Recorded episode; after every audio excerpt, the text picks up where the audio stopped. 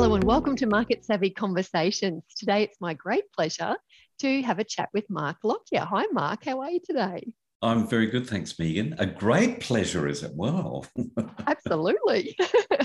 I just know that there's going to be quite a few pearls of wisdom come out of this conversation. uh, You're a very worldly wise chap. thank you. Yes. I hope they're useful pearls of wisdom. Absolutely.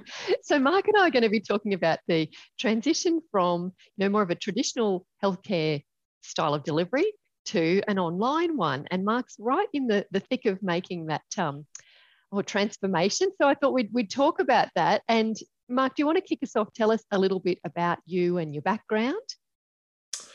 Yes. So, uh, you know, I, I went back to university as a mature age student and I ended up by getting my, I did psychology, but I sort of majored in social work. And I graduated in 1997. So that would be 10, 20, a bit over 20 years. And um, like a lot of those degrees, you end up getting a job where you did a placement. So um, I did, I started working for juvenile justice as a juvenile justice officer, and I, I did really enjoy that. Um, and I've just moved around the place. I've worked in health, in hospitals, mental health, uh, family court, uh, child protection. So a range of settings uh, offering some sort of service for people. But it's probably been the last, uh, probably since 2010, that uh, I've mainly gone into private practice, which is uh, where I am at the moment. Yes. Um, but delivering all of my services right now on online, mainly because of you know the effects of COVID. Yeah. Yeah. And that Hmm. also allows you to live in a beautiful part of the world. Do you want to tell us where you're talking to us from? Yeah, so northern Tasmania um, in Devonport, just at the back of Devonport. Um, and in fact, today marks 12 months that we arrived. So if you if you backtrack 12 months, we were totally exhausted. Chaos. wow, We that's a whole other the conversation. just to go. I mean, that's a whole other conversation itself. But I can't move on until you tell me has the has the green change been what you hoped? Look, it is, yeah. Um, I mean, northern Tasmania is such a beautiful place, you know. And the first people, first thing people think of is it must be cold, but it. I mean, it does get cold in winter, but it, we have surprisingly beautiful days, and you know, there's beaches and lots to see, and you know, wineries, and and just yeah. I mean, we're still getting to know it. Yeah. Yeah, and there's so much to know. And the food trail, like that's a really emerging, like global phenomena out of Tasmania. Is is this? You can't do a thing wrong. Anything you grow or produce is just Yeah, absolutely so delicious. true.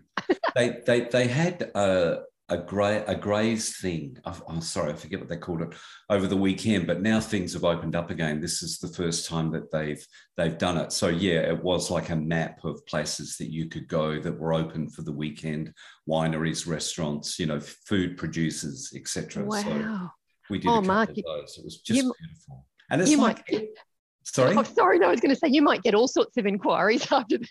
How, how many bedrooms do you have? yeah, yeah, that's Can I right. have some Yeah, we're on counselling two and acres a of land at the moment, and it's overlooking Spreyton Valley. It's just beautiful. Mm. Oh, fantastic. Oh, I'm so jealous. And so, so making the transition then from private practice. So I'm, I'm guessing, you know, a lot of telehealth by the hour, seeing people, Mm. any particular type of client group that you have been delivering those services with? I, I, was doing a lot of my own promotional work with GPs. Then I linked in. Then when we moved here, I had to transition to the move, and I didn't have those local contacts. But before I left Melbourne, I had linked in with um, an agency over there that, that was looking for subcontractors. And I, I've been with that agency for um, the last 12 months, and that's working really well. So I get referrals from them. I also do a lot of EAP work, employee assistance program work, which, which often is really tough because that's people just, you know, something's going wrong at work and they phone the service up and you know the delivery is meant to be virtually immediately so you're often getting people in a, a really anxious crisis point yeah but that's very challenging but yeah, I enjoy both forms of work. Yeah. Mm. Oh, wonderful. That everyone's lucky to have you doing that, Mark. Absolutely. And but thinking about this, I'm wondering, you know, the the scaling how you reach more people. So tell us what you're working on at present. Well, I kept, you know, um, I, I was trying to do my own Facebook and social media promotional stuff, Google ads. Um, and, you know, if you look at my Facebook page, I've got probably 20 groups or, or 20 different personas that I've formed over the years, you know, the mindful guru and goodness knows what else.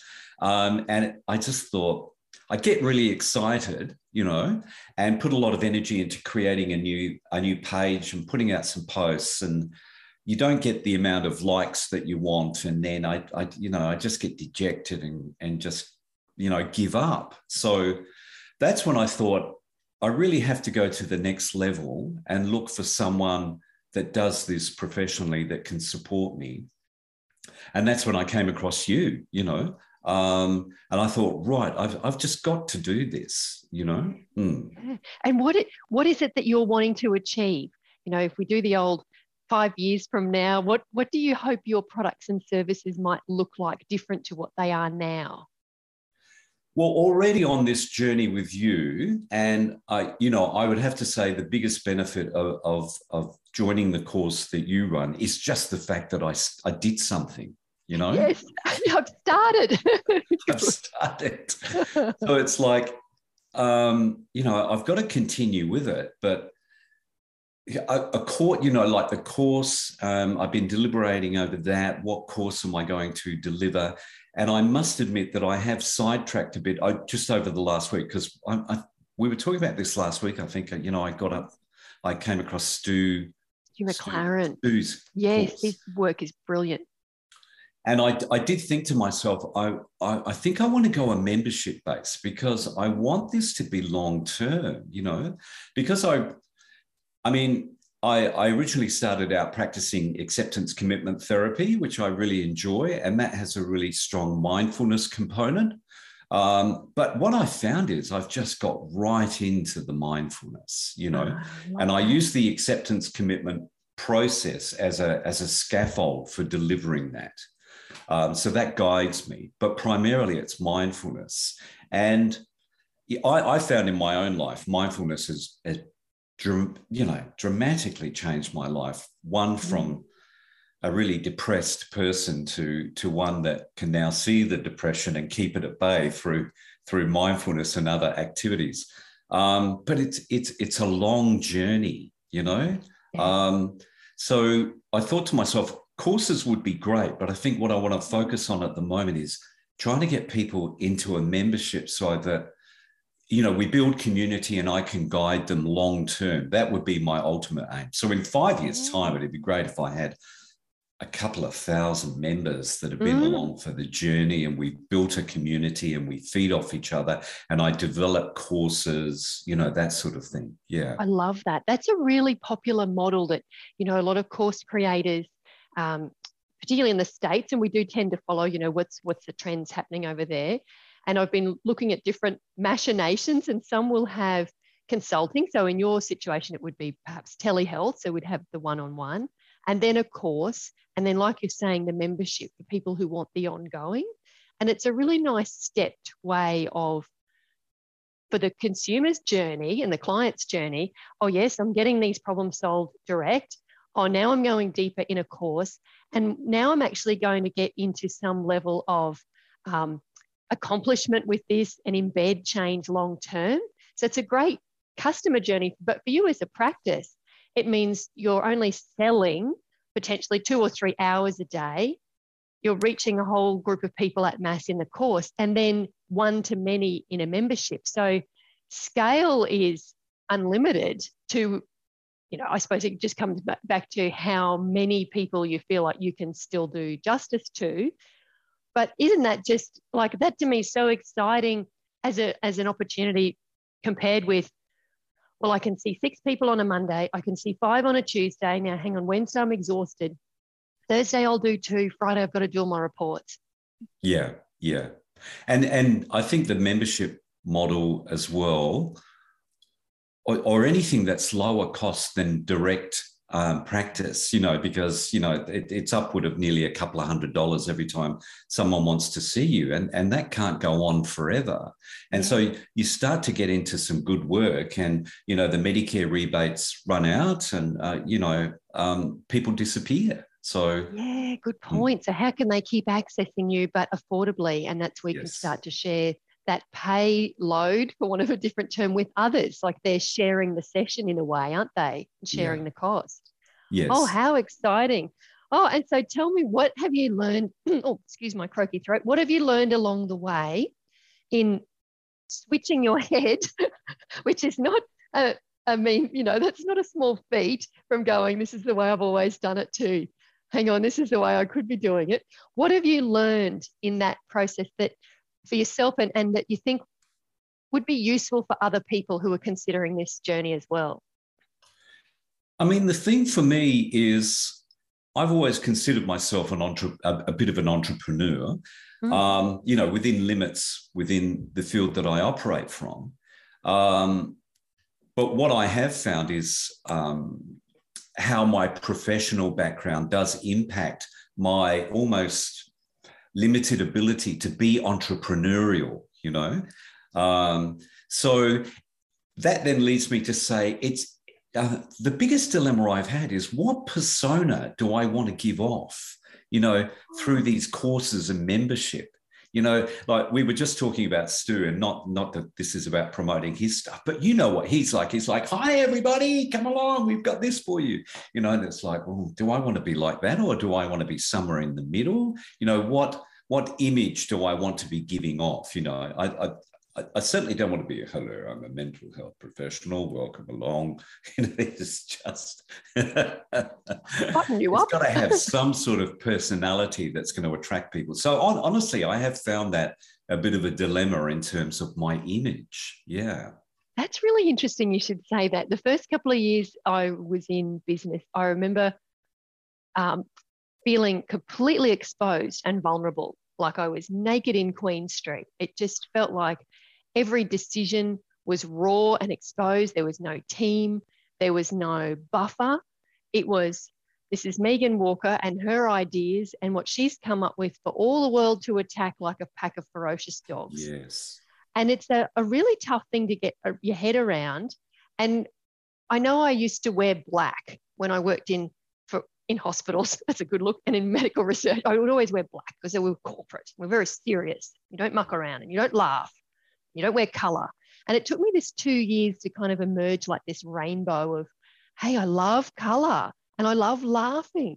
Yeah. And so I do hear what you're saying, Mark, and I can only share that through doing mindfulness myself and going on that journey of going, well, you know what? Stuff it. This is me. I say weird things now and then. I'm quite quirky. I have a really odd, random sense of humor. Sometimes I've got to be careful when that comes out. But I just sort of figure with doing this work, there is a sense of exposure, but there's also a sense of we'll take it or leave it. Yes, yes. And, and if you don't like what you see, then don't look. and look, I'm, I'm certainly sure that everybody that does your course will get something different depending on where we are on our journey. And and that's certainly one thing that I've picked up that you've mentioned a few times is you know if if you're doing a podcast, if you're doing a video, uh, it, and and you stuff up and there's lots of ers and ums or you cough or something, just leave it in there. It makes you natural. It makes you human. And I think that could be a stumbling block for a lot of people. It's like, oh, I just stuffed up. I forgot what I was going to say. I've got to do it all again. It's all too hard. I won't.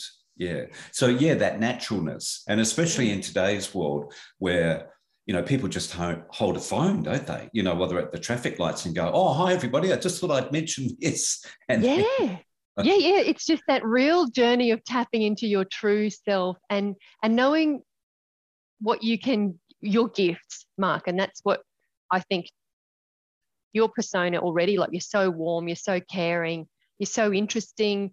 You know, you got you love a good laugh.